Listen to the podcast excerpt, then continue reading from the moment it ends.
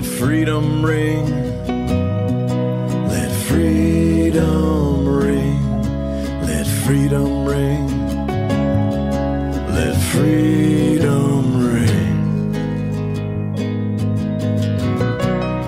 This is Under the Tree, a seminar on freedom with Bill Ayers.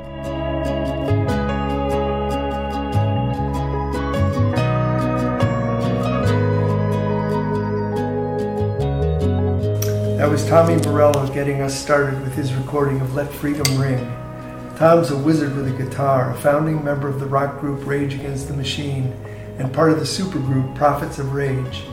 You may also know him as the Night Watchman. And importantly, Tommy's a political activist who deploys his art and his energy on behalf of freedom fighters everywhere, from striking nurses and teachers to Black Lives Matter and Veterans Against War. He extends his hand to every organizer in peace and justice person who reaches out to him. So thank you, Tommy, for all you do. Welcome, welcome, welcome. Our Freedom Seminar meets under a tree, a vibrant space where we feel nourished and fully alive. The ancient trees, wide branches sheltering and embracing us, and from our vantage point here in this stretch of gold and green, the distant horizon seems both vast and entirely within our reach. Our meeting here draws inspiration and wisdom from the freedom schools created in Mississippi and throughout the South during the great uprisings of the 1950s and 60s.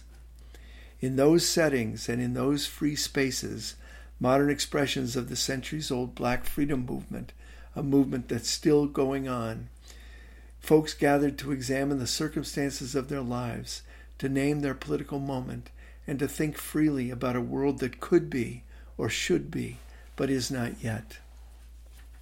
We want to do much the same thing. We want to name our political moment. We want to ask ourselves, where are we on the clock of the universe? We want to wonder what's become of us and what could become of us. Freedom School participants generated their own questions, and what evolved over time was a curriculum of questions that worked to unlock the wisdom in the room, to build agency and empowerment through authentically engaging the real issues people faced in their lives, including structural barriers and obstacles, leading to collective interrogation, collective inquiry, and then collective action. Our seminar is a classroom without walls, a porous and welcoming place where we meet everyone just as they are, in full. Bring along your experiences, your family and your neighborhood, your community, culture, and language, and bring along your network of friends as well, and associates. What the hell? Bring your complete company of ancestors. The whole ensemble isn't always visible to the naked eye, but make no mistake, if we pay close enough attention, we'll sense that the entire cast is indeed present, crowded together in our collective classroom, sharing a chair or simply hovering in the air. Welcome, one and all. This seminar, like classes everywhere, contains multitudes. One more thing a seminar depends on the generosity of participation, and so I invite you to audit the class, this seminar, but please not as a passive observer. You can be a full member in any way you choose, simply by tuning in, or better, by diving in fully. Let's continue with a bit of wisdom or provocation from another artist, a poet this time, whose music words nourish and challenge us simultaneously.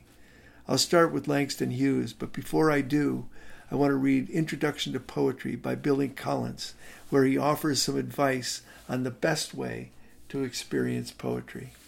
This is Billy Collins. I ask them to take a poem and hold it to the light, like a color slide, or press an ear against its hive. I say, drop a mouse into a poem and watch him probe his way out, or walk inside the poem's room and feel the walls for a light switch. I want them to water ski across the surface of a poem, waving as the author's name on the shore. But all they want to do is tie the poem to a chair with rope and torture a confession out of it. They begin beating it with a hose to find out what it really means. Collins is reminding us that we don't need to beat poetry with a hose. We need to feel it. It's like it's like what we hear at the poetry slams constantly, the chant of the young people. Listen to the poem. We'll open each gathering with a poem, our common practice, and our ritual announcement the seminar is now launching and in session. Right here, right now.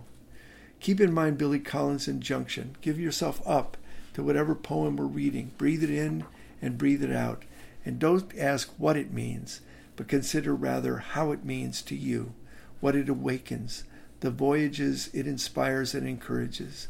Never tie it to a chair, never beat it with a hose. Just read it aloud, meditate a moment, and then read it a second time. Like circle time or yoga in an elementary classroom, this is our call to attention, our moment of Zen. So here's Langston Hughes, words like freedom. There are words like freedom, sweet and wonderful to say. On my heartstrings, freedom sings all day, every day.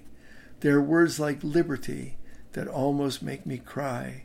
If you had known what I know, you would know why. Langston Hughes, words like freedom. Now, before we get fully underway, let's continue to get our juices flowing, our brains engaged, and our emotions freed up with a second regular feature of the podcast a free write.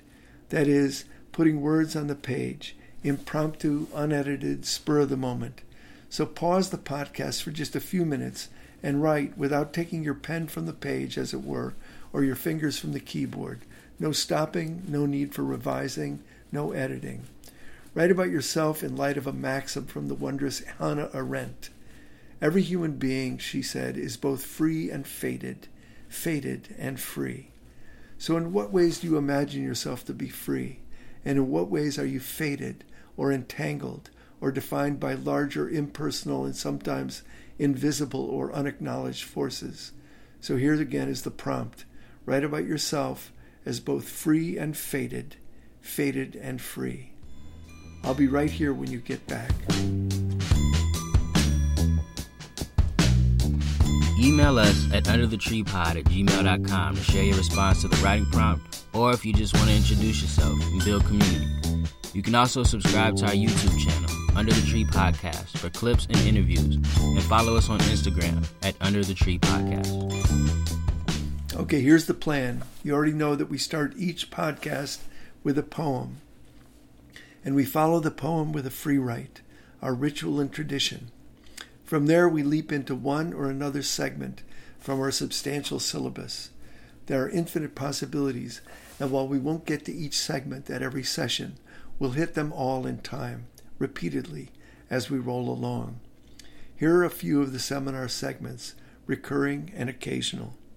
Poetry, as I said, free writes, of course, and then language arts, current events, guest speakers, history and geography, math and science, reports from the front row, pages from one middle schooler's notebook, office hours, gold stars and demerits, assignments and homework. Okay, I'll try not to drive that image too deeply into the ground, but it is a big metaphor. And so, as a lifelong teacher myself, the seminar, especially when it meets under the tree, is one of my sweetest of all the sweet spots in life. So thank you so much for joining in. We have a special guest for this inaugural episode, part of our guest speaker series. I call it Activists, Authors, and Artists After Hours, AAAAH, pronounced variously as a question mark, an exclamation point, or a simple sigh. Ah. It's where we talk to folks who can help us think more deeply about this political moment about we, where we find ourselves on the clock of the universe and about what is to be done or what the known demands of us now. We look at the circumstances of our lives, release our most liberated and radical imaginations, and ask ourselves not just what's going on, but what we can do about it and how things might be otherwise. So, welcome, Chesa Boudin.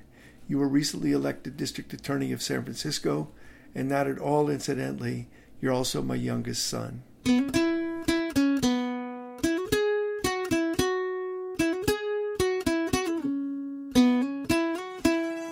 Chesa Boudin, welcome to Under the Tree. Great to have you. Bill Ayers, great to be here. Thanks for having me. Thank you. I wanted to I wanted to have a conversation that is more of a conversation than a Q&A. Um, and I guess I want to start by asking you you get interviewed a lot. What do people always ask you? What do they want to know?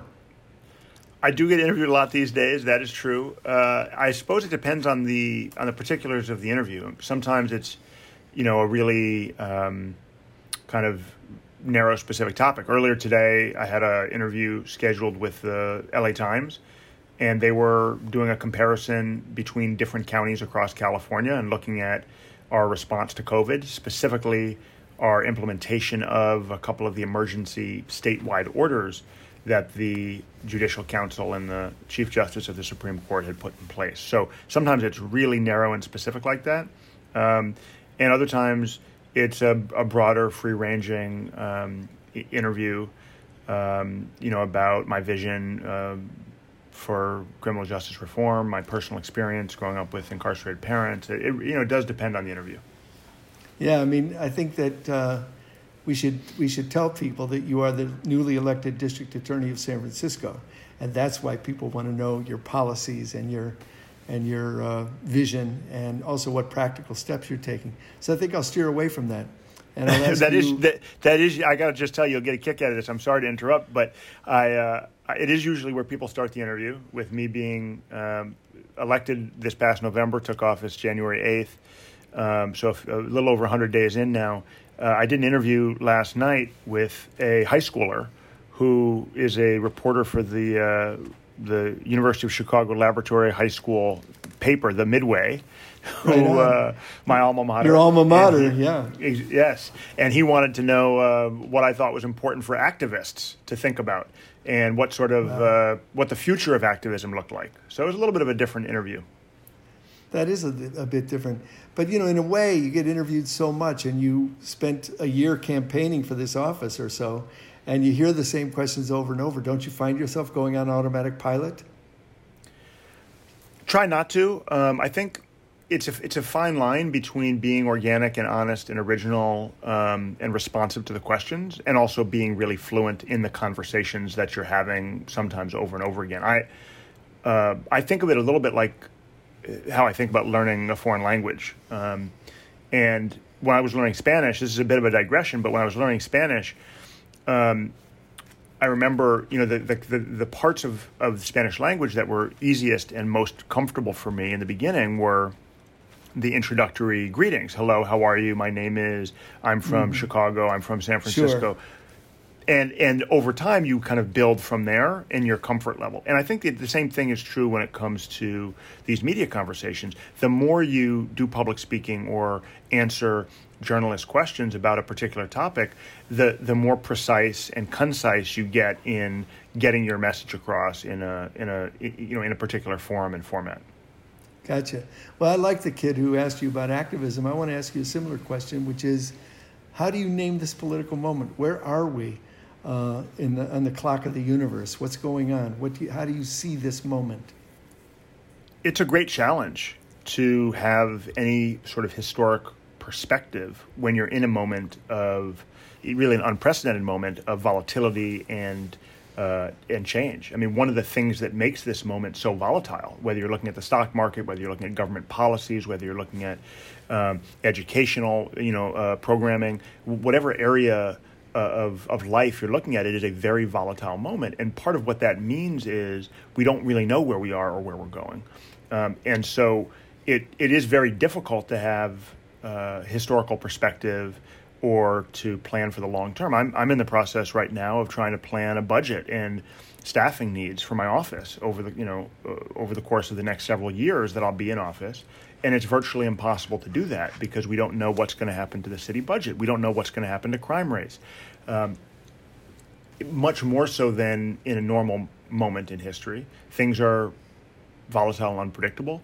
So uh, I hesitate to, to answer that question directly because I think in some ways the volatility speaks for itself. We don't know where we are or where we're going. Yeah, but I admire the fact that you uh, didn't mention Trump in your answer. Um, that was I try. Was, I try not to use his name if I can avoid it.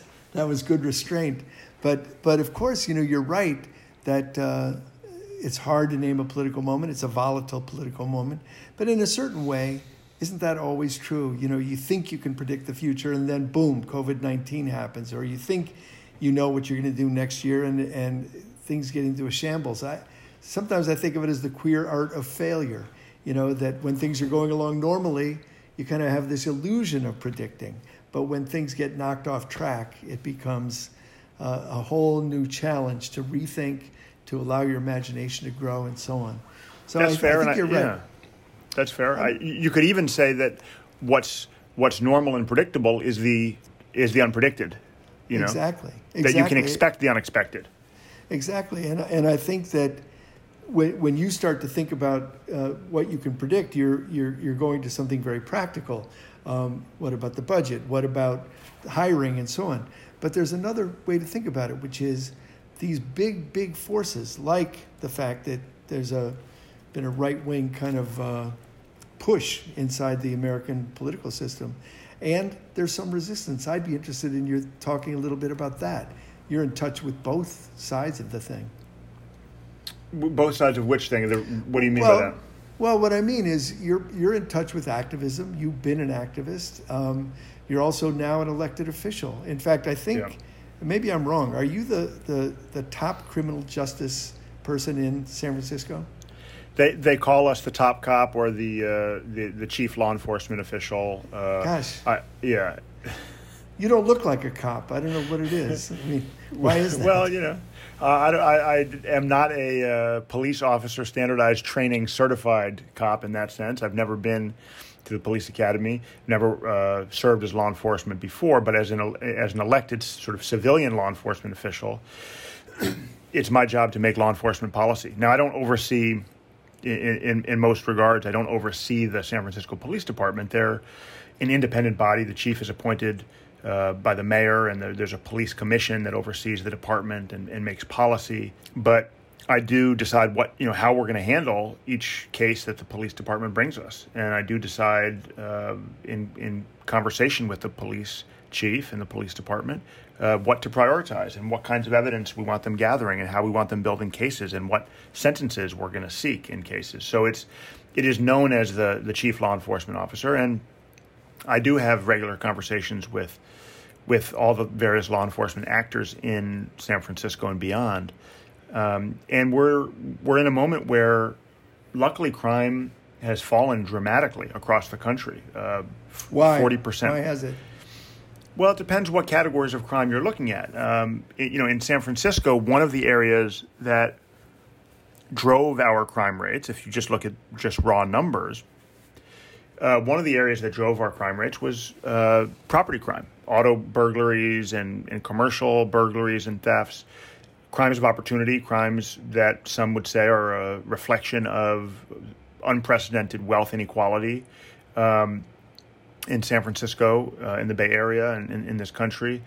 And right now, because of the shelter in place order since March 16th in, in San Francisco and across the Bay Area, not only is it harder for people to move around uh, who, who would seek to commit these property crimes, but there's also far fewer opportunities. The stores that people go shopping in are closed. The tourists who, you know, uh, accidentally leave a, a valuable uh, laptop on the back seat of their car uh, when they go into a park or a or a, a tourist site, a museum, uh, are not coming to San Francisco. So we just don't have the opportunity for many crimes of opportunity.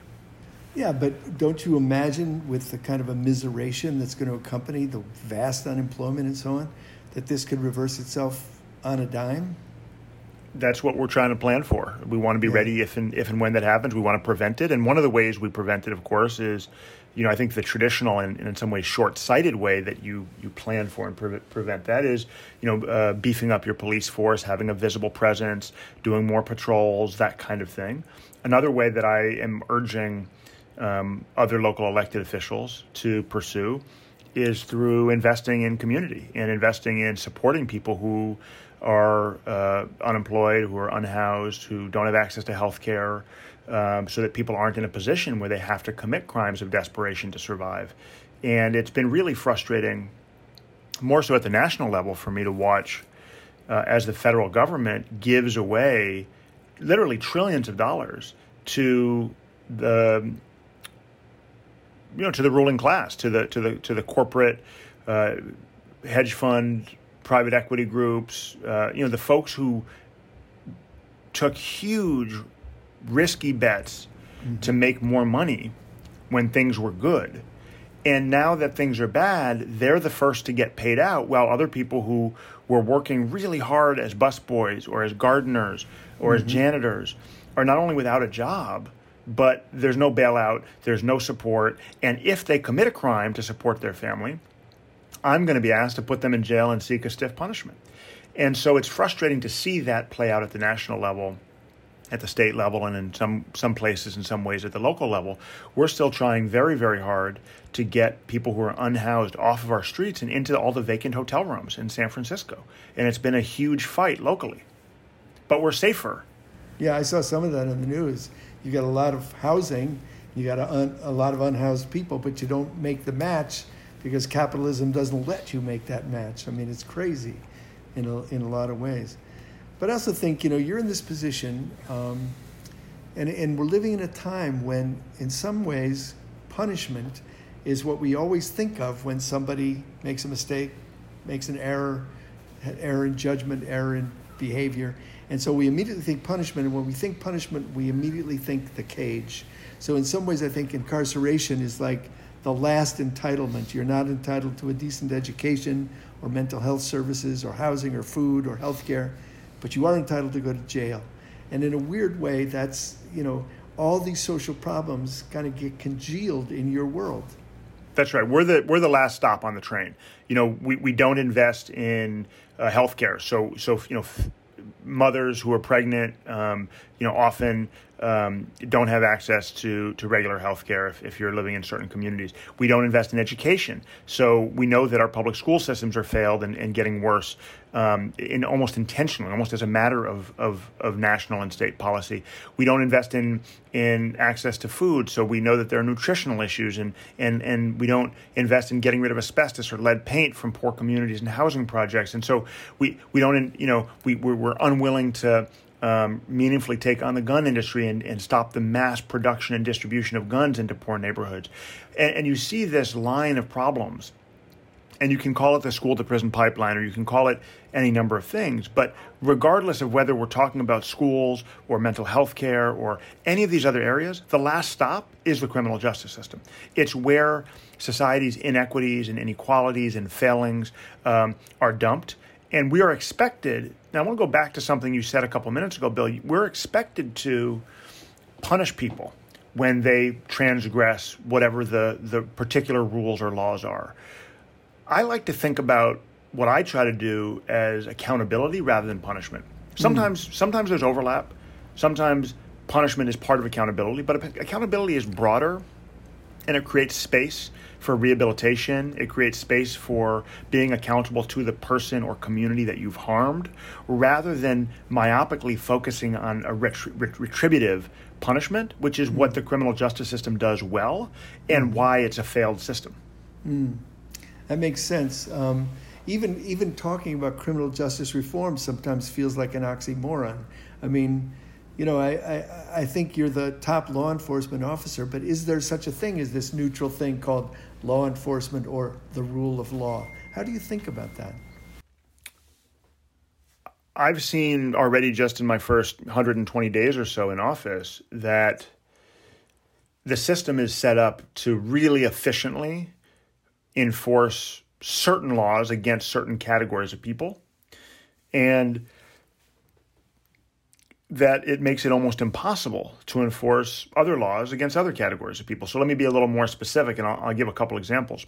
I went to Yale College in New Haven, Connecticut, and sadly, on Yale's campus, it was not uncommon for laws to be broken, particularly laws around underage drinking, use of uh, recreational uh, but illegal drugs, um, and of course, sexual assault at, at fraternity uh, parties and at other parties were, were regular occurrences. Underage drinking and sexual assault were regular occurrences, uh, and they are, in fact, in most college campuses.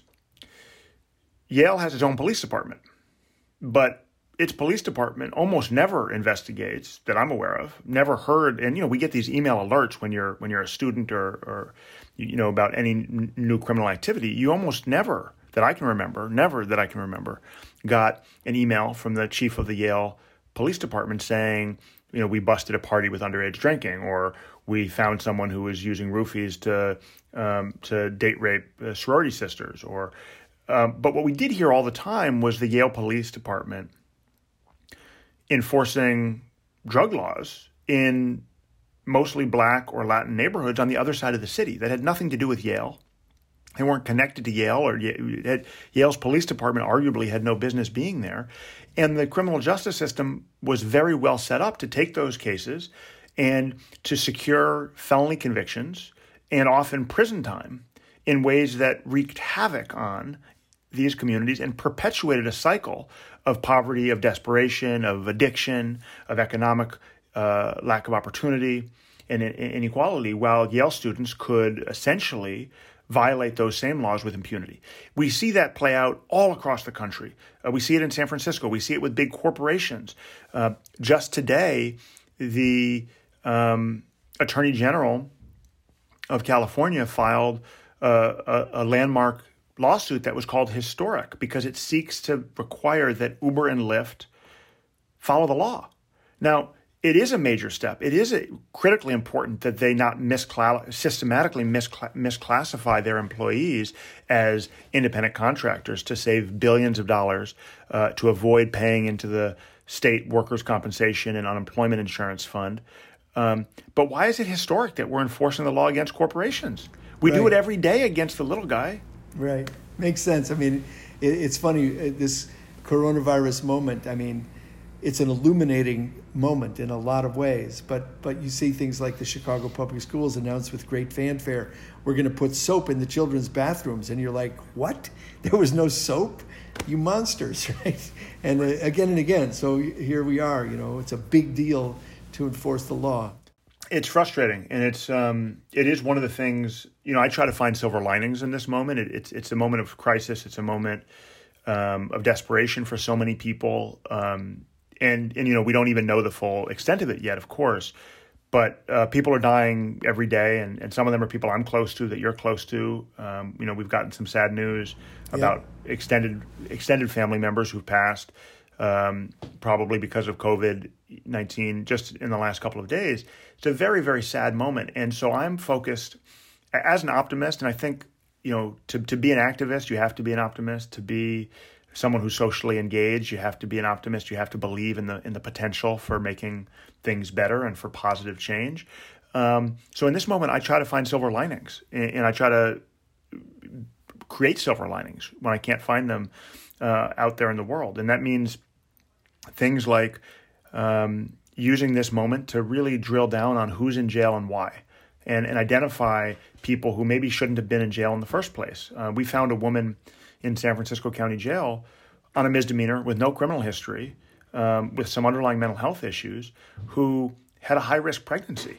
Why do we have a woman with a high risk pregnancy in jail when she has no criminal history? It makes no sense. It, it, it shouldn't take COVID 19 to find that person and get them into a uh, prenatal care center where they can get the health care they and their baby needs. That's what public safety looks like. That's how we keep every member of our uh, community safe. Right. Well, you, you raise this question of people who shouldn't be in jail or people who should get out. Say a word about your other father, my compadre, David Gilbert. So, as, as you know, when I was 14 months old, my biological parents left me at a babysitter and they went off for the day to participate in an armored car robbery. Um, they never came back to get me at the end of the day because the robbery went terribly wrong. Even though they weren't personally armed or even at the scene of the robbery itself, uh, the people who did the robbery were armed, and a security guard was was killed. Um, and then later uh, that same day, two police officers were killed. My parents were both arrested. My mother ended up serving 22 years in prison. My father is still incarcerated now, having served 38 years. He's 75 years old, um, does not have a single disciplinary violation on his record in all 38 years in New York State prison. And just this past week, the person in the cell immediately next to his was evacuated from his prison with COVID 19. Oh, my God. So we're we're looking at a category of person. Obviously, for me, it's very you know it's it's very personal and it's very close to home, and and you know him well, and um, it it's um, it's it's hard to have someone you love and care about be exposed to risk under any circumstances. But when it's not necessary for any broader public purpose, I mean, the folks in my office who work for me come into court and they take a certain amount of risk every day um, because we're an essential government agency. And I ask my staff to do that, and it that provides me with with some level of anxiety. Um, but we're an essential service. Keeping someone who's 75 years old, who has no history of discipline violations, who has underlying you know medical conditions, um, who presents zero risk to public safety, zero risk of recidivism in jail at a high cost to taxpayers yep. makes no sense. It serves no purpose. It, it, can't and never will undo the harm that the crime caused, and it's grossly disproportionate to the role that he played. So it's it's emotionally and intellectually frustrating to watch someone I love and someone who I know to be a, a, a profoundly good and kind and generous person um, exposed to such horrific and preventable uh, risk. Is there a chance he'll get out? Never say never. Uh, his minimum sentence is 75 years, so he'd have to live until the year 2056 to be eligible for parole. That's not happening. That's not happening. Uh, so the only path for him to get out would be if the governor took you know extraordinary clemency action and, and specifically commuted his sentence or a class of other um, inmate sentences. And you know, uh, I make this point in a forthcoming op-ed that's going to be run in the LA Times um, this week. But if you look just just empirically, if you just let data inform your policy, mm-hmm. and you look across the board at people who are over the age of 65 in prison, they have a recidivism rate of, of less than 4%. Now, that rate drops even further if you look at people like my father who are over the age of 70, or if you look at people who've served, like my father, more than 10 years or more than 20 years.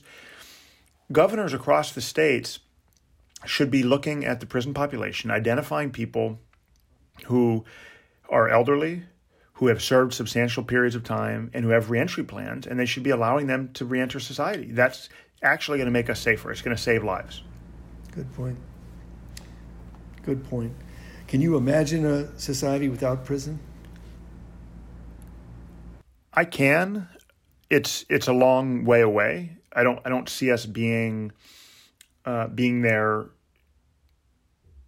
in you know, in a, in a in a society that looks like the one we currently have. And I say that because we live in a society where there's so much violence, structural, institutional, physical, so much access to weapons, so much inequality, um, so much violence uh, that's that's part of our culture on TV and in, in music videos and um, you know in, in, in police interactions with poor communities. And so that violence begets violence and when we have violence and when we have a, a totally failed mental health system, it, it creates a recipe for having some small number of people who really are not safe to be released to the community under under normal circumstances. But I think we can easily get to a place where jails and prisons are a fraction of their size today, and where they look um, unrecognizable from their current mass incarceration, uh, you know, prison industrial complex form. But in a way, you just named the circumstances under which a, a world without prisons would be possible. Inequities have to disappear, health care, you know, guarantees of housing, income, and so on, right? I mean, you just said it can't be done in this world, but with the structural violence and the institutional racism, but but maybe those are things we could also chip away at and transform. Uh, that's I, that's how we make ourselves safer. It, you know, safety is not just about property crime. It's not just about your laptop being safe on your, you know, on the back seat of your car when you're a tourist in San Francisco. That's important, but it's also important that people who are unhoused not you know not live in fear of getting sexually assaulted in their tents and that um, you know people who are black and brown not live in fear of getting stopped by police and getting shot and that um, you know people who have worked their whole lives not live in fear of dying on the streets because uber and lyft refuse to pay into the state unemployment fund You know, I've taken so much of your time. I want to ask you a couple of quick questions, if it's okay, to finish Sure, up. of course. You, uh, you you've given me a lot of time over the years too. I appreciate that. Um, I didn't think you noticed. Just kidding. Um, what are you a nerd about? A nerd about a lot about, uh, about a lot of things. As as you'll remember well from when I was in high school, I used to love biology, and this was you know sort of pre Google. I would I would memorize all kinds of facts, and uh, I, I still like to nerd out. You know, especially on criminal justice uh, statistics and data. It's it's really important to me that the decisions we make and that the policies we implement be informed by and driven by and responsive to data as much as possible. And it sounds obvious, it sounds like an easy thing, but the reality is most criminal justice policies today and, and, and throughout American history have not been driven by data. They've been driven by fear and and by extreme outlier cases. You know, probably the most famous example is Willie Horton, but um, pretty much every draconian, punitive law that makes up the the infrastructure of mass incarceration was a response to a particular heinous crime. Not to data, not to the median or the norm or the average or to what was, uh, you know, tested uh, over time to actually reduce crime or keep us safe. And so, and this is a point that a, that a friend of mine, uh, author of a, of a recent book called Usual Cruelty, makes in his book. His name is Alec Karakatsanis. But he says, you know, when reformers, people like me, when reformers are trying to do something new, um, to implement uh, strategies aimed at decarceration or restorative justice or um, decriminalization of drugs or decriminalization of sex work, critics always say, well, does it work? And they always point to the one example where you let somebody out of jail without money bail and they went and committed a heinous crime. And look, recidivism is a reality. Two thirds of people coming home from state prison will be back in prison within a couple of years. Nobody has ever said, does it work to mass incarceration? No policymaker has ever said, well, where's the data that shows that prison is an effective response to drug addiction? Nobody's ever done that test or run those numbers. Good point. So I'm a nerd about saying, let's look at what we're doing, how we're responding to what we define as deviant behavior, and make sure that what we're doing has some rational, empirical support at one of three critical things that, that are always my goals as a policymaker, as an elected official in the criminal justice space. One, does it reduce or prevent crime going forward?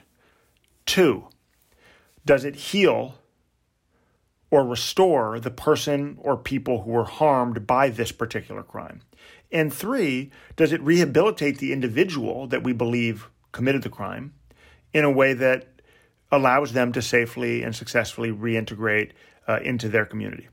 And if it's not doing any of those things, and there's very good evidence that jail does not do any of those things in many cases, then why are we doing it? And why are we doing it as a first and primary response to uh, so many different kinds of social problems mental illness addiction poverty um, you know as well as uh, the, the full range of criminal activity that we prosecute That's a pretty good thing to be a nerd about. You know, you told the story you, you mentioned earlier, and you've told the story many times about your biological parents going to prison when you were 14 months old, and that's the moment at which you landed in our family, became our third son, um, and we raised you from 14 months on. And lucky us and lucky you. I mean, we were all, very well very lucky me for sure uh, you, you had to put up, me. you had to put up with about 10 years of torture before you could start to Well, feel lucky but I don't know about that, but but what I wanted to ask you is is uh, if if you could tell me the story of your birth, going back before 14 months. What is the story of your birth, and how you got your name Chesa? of course, I know the story. I've told it. Uh, I'll tell it to you.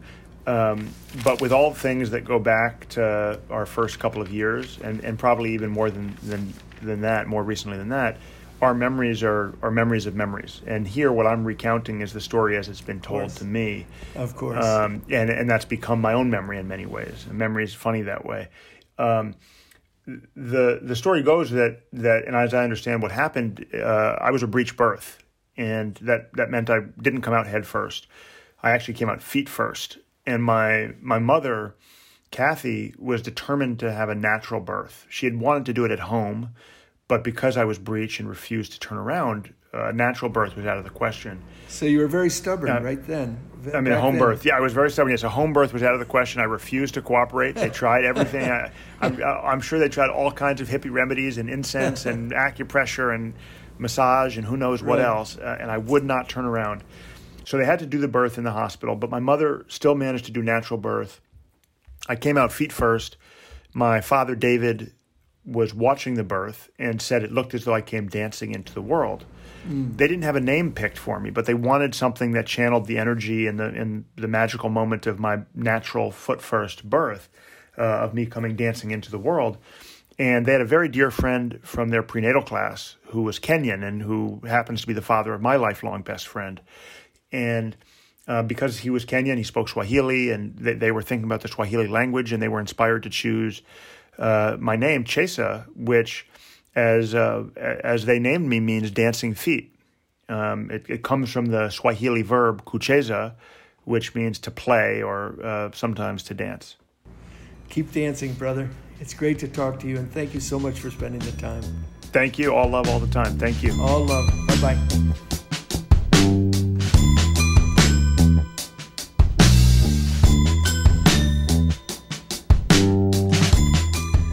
Moving on, it's time for the segment we call Language Arts Vocabulary. And today, a mini lecture or a brief examination of the word itself freedom. I want to start by acknowledging these intense and crazy times we're living through, a moment unlike any other, one that invites us to peer into the pandemic that's overtaking us and bring into the light some of the many, many contradictions that this virus illuminates. We see, for example, that healthcare as an industry is a catastrophe for most people, that good health and maximum profit can never mix. We see cities announcing with fanfare the suspension of water shutoffs, revealing that denying water to poor people was business as usual just a minute ago. We see that in Oakland and Chicago and other places, the number of vacant apartments matches pretty closely num- the number of unhoused human beings, but the two can't be reconciled because the almighty market won't allow it. Where's the profit for the landlord? We see workers who are demonized as illegal suddenly recast as essential, and yet simultaneously disposable. We see food being destroyed on farms and in warehouses and processing centers, while hunger rises everywhere. Because again, food in the logic of capital is not, in the first place, a human need, but simply another business. Profit is king, and value meaningless. There's so much more. The escalating death toll disproportionately impacting African Americans and brown people and the poor, something that is appalling and despicable, but not at all surprising if you're paying attention to the health gap and the death gap that's been with us forever. The underlying condition is white supremacy baked into our history and culture and our economic system of racial capitalism. It's there for all to see now, illuminated, undeniable. And when patriots and self styled freedom lovers, sometimes armed, overwhelmingly white men, mobilize at state capitals, let there be no doubt they're there to assert their freedom to defend the underlying condition of racism, their freedom to condemn others to oppression, disposability, and early death. The ruling class, the powerful, the wealthy, the 1%, and its enablers in the political class, has an agenda, aggressively promoted in good times and bad, but pulled quickly from the back shelf in any crisis and rushed relentlessly front and center. Naomi Klein called this disaster capitalism, with every calamity, every fire, every Hurricane Katrina or Maria. The powerful arrive in full force with briefcases stuffed with ready made proposals, mobilized and poised to take advantage and promote their selfish interests, often in the name of freedom. So here we are the privatization of public goods and services, massive transfers of wealth from the public to the private hands, the destruction of participatory democracy and the erasure of the public, the suppression of voting, the reduction of education and health care and public safety to products, the intensification of white supremacy, and much, much more. We need to step up and wrestle with an alternative agenda. What is it that we're willing to fight for? Freedom Now was the call to arms of the black freedom movement 50 years ago and the battle cry of every anti colonial and anti imperialist liberation struggle throughout the world in the 20th century. Those movements embraced demands for individual liberties, things like the right to vote, to access public goods and resources, to live and eat and sit and drink water where they wished, but always within a larger vision of collective freedom, freedom for a whole community, for an entire people. Similarly, women's liberation or gay liberation movements brought a self defined public into being through the process of fighting oppression, fighting discrimination, ill treatment, or abuse faced by people on the basis of their membership in that particular group or community. Freedom and liberation meant resistance to exploitation and oppression, the possibility of become, becoming more fully realized human beings with agency and the social power to participate without restriction. But freedom is a wildly contested word, and it's widely and commonly used today to mean personal freedom or the right to do what you want, a far cry from the social meaning of freedom to those various liberation movements. Freedom is heralded by leaders of the gig economy and the new libertarian tech culture. Uber is freedom, or Facebook is freedom, as well as members of the ultra right Freedom Caucus in the U.S. House of Representatives. In Boots Riley's dazzling film Sorry to Bother You, a corporation called Worry Free promises customers free food and housing and freedom from the stress of paying bills in return for a lifetime work contract. Does that sound tempting? Think about it a minute. It's actually modern day slavery, wearing the congenial mask of freedom and cleverly marketed to appeal to folks bathed in the blood of our pervasive consumer culture. Freedom, remember, was also the motto of the, motto of the Confederacy, organized traitors willing to burn down the whole house in pursuit of a single freedom, their presumed right to own other human beings. And freedom is the cry of every carbon extractor, invader, and occupier and sweatshop operator today. Whenever and wherever freedom is abstractly and easily proclaimed, whether in school or in society, we do best to proceed as skeptics or agnostics.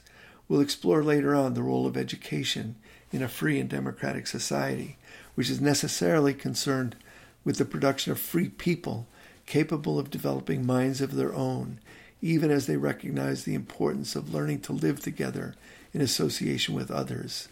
A central goal of education in an authentic democracy is the creation of independent citizens, not subjects. In future podcasts, we'll examine how that lofty goal can be approached and perhaps achieved.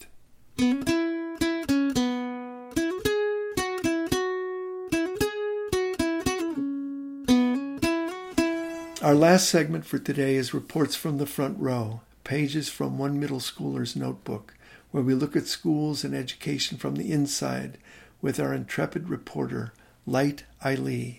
She's a writer, an artist, an acute observer, and a mini ethnographer. She's 12 years old and in the sixth grade. Thanks for joining us under the tree, Lighty. Hi, Bill. How are you? Good. How are you doing? I'm pretty good. I wanted to ask you uh, quickly about uh, distance learning. I wanted to find out what it's like to go to school on Zoom or online or whatever platform you use. How do you do it? What do you do? It's a, it can be disorganized at times. My my kind of structure of the day is I wake up, I check my email and see and I pick through our school website to see what Zoom classes I have for that day and then I write them down in a notebook. And some of the biggest mini heart attacks I've ever had are when I forgot that there's a Zoom class and I'm late. Yeah. I mean, I, I really panic when that happens. Why, why do you panic? Why do you panic? What's so bad about being late? Really nothing. I'm just very, I try to be punctual to things. So it really, it startles me when I all, when I'm just relaxing and then all of a sudden I remember that I'm supposed to be in class. But, but when you're in school, are you uptight about being late when you're in regular school? actually not as much as I am during distance learning, which I don't I don't really understand It why. strikes me as weird. Why do you think that is? I don't know. At real at school in the school building, um, I am a lot more relaxed about being late. Like, Hmm. I'll I'll hang out at the water fountain for a few minutes or something and won't worry about it. That's curious. I Maybe- get very worried when I am even a little bit late to a Zoom call. Okay, my advice is to relax, but but I'm still also curious about what it's like not being next to your friends, not being I mean, you're in 6th grade, right? Yeah, So you're beginning middle school. So you have Right. you have 3 years of middle school and you're right at the beginning. And what is it like not seeing your friends? it's hard. I mean, it's harder than I thought it would be, and it's hard that it's work to see them. I have to get a hold of all of them on Google, and, like on Gmail, and I have to, I have to like try to get them all to see. Hey, let's all have a call at 1.30, You know, And does A it lot of work, work. sometimes? Does it work sometimes? sometimes it works and it's nice, but it's also more work than it should be. But of course, you're a kid who not only has access to the internet and you have a computer, but all of your friends do too. Imagine if you were in a situation where no one had a computer. That would be Yes, I have imagined that before, and I've imagined it because some of my friends don't have phones. The Ah, friends of mine that do have phones, I text and call all the time, but it's a little more difficult to try to do it just off of the computer. huh. Well, not without naming names. Give me two of the kids you talk to the most. Give me one. Give me two names, not names. Don't name them, but just give me two kids who you talk to all the time. Uh, my best friend and my boyfriend. Oh, you have a boyfriend? Tell me about that. Um, Wait, don't pause. I want to hear this story. um, When did you okay. get, when did you get a boyfriend? When? uh, during quarantine.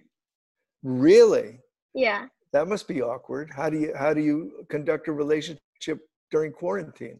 It wasn't great. We haven't actually gotten to like see a movie or anything, but um, we were friends for four years, and Uh-huh. Starting in what grade? well, I met him in fourth, Okay. He was friends with one of my friends when I met him. So Yeah. And and how Um, did how did you discover you were boyfriend and girlfriend? um, well, I I made the mistake of telling a girl in my class that I liked him.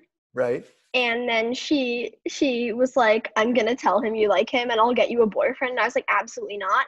So i texted him you know she's gonna tell you i like you. And he said i like you too. So during quarantine we were facetiming and he asked me out by holding up a post-it note that said do you want to date? So you're now it was pretty awkward but uh, I guess, but now you're officially dating, but without actually being able to date. Yeah Wow, that must be that must be um, I don't know what longing, tempting. Um, do you kind of wait for the time when you'll finally be able to be off quarantine?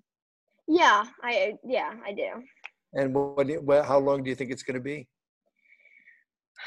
that's kind of what i find most scary about this is that it's just unknown So you're 12 years now. Maybe you'll go to your first movie when you're 20. That is a scary possibility, yes. okay, well, listen, I, I, I really want to know more about distance learning, but I think we should call it quits on this segment. So I want to appreciate your being the middle school reporter for me. And thanks for being in this segment, and we'll talk again soon. Okay, Bye. bye.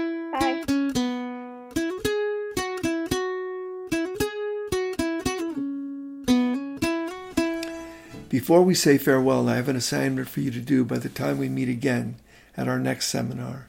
Consider this your homework, something that might provoke you to write or draw or enact or sketch or dramatize or simply move inside yourself and meditate on. What is freedom after all? What are its central and necessary features? What distinctions can you draw between personal freedom and social or political freedom? Big thanks to my comrades from AirGo, Damon Williams and Daniel Kisslinger, supervising producers, and intrepid mentors in this enterprise, and to my workmate in arms, Malik Alim, engineer, recordist, mixer, musicologist, caregiver, and philosopher in residence. Our music is by Tommy Morello. Our artwork is designed by Ryan Alexander Tanner. Ryan's a comic illustrator based in Portland. You can check out his work at ohyesverynice.com. Thanks for being here, with joy in my heart and freedom on my mind. Until next time.